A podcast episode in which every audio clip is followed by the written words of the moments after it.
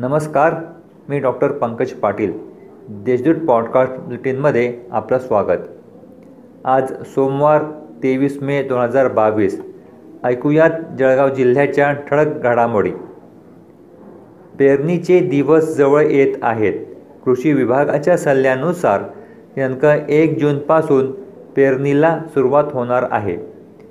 पेरणीआधी खते आणि बियाणांचे नियोजन जिल्हा कृषी विभागाकडून करण्यात आले असून जिल्ह्यात खते आणि बियाणे मुबलक स्वरूपात असल्याने शेतकऱ्यांना नो चिंता असे सुखद चित्र जिल्ह्यात आहे.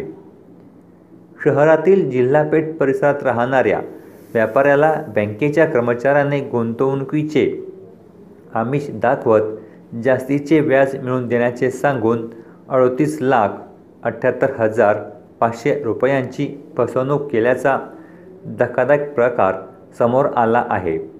या प्रकरणी शनिवारी दुपारी जिल्हापेठ पोलीस ठाण्यात दोन जणांविरोधात गुन्हा दाखल करण्यात आला आहे.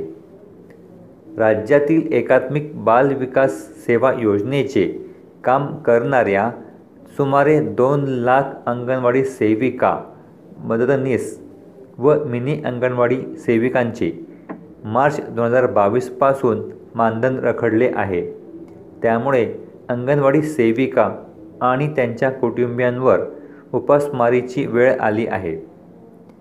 देशातील सर्वसामान्यांना दिलासा देण्यासाठी केंद्र सरकारने इंधनावरील करात मोठी कपात करून पेट्रोल व डिझेलचे दर कमी केले.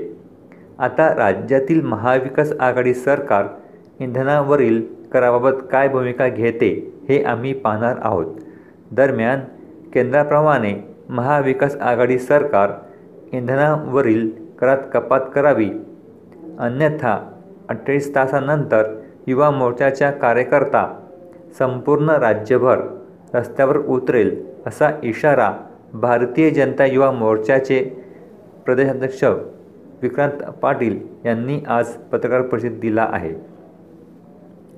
शहरातील अशोक यशवंत शिंदे हल्ली मुकाम ज्ञानदेवनगर यांनी राहत्या घरात दोरीने गळफास घेऊन आत्महत्या केल्याची धक्कादायक घटना उघडकीस आली आहे.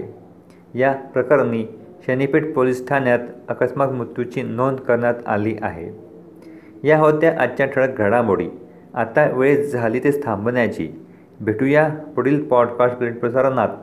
तोपर्यंत संक्षिप्त बातम्या आणि त्याच्या ग्रामीणसाठी देशदूत डॉट कॉम या संकेतस्थळाला भेट द्या. धन्यवाद.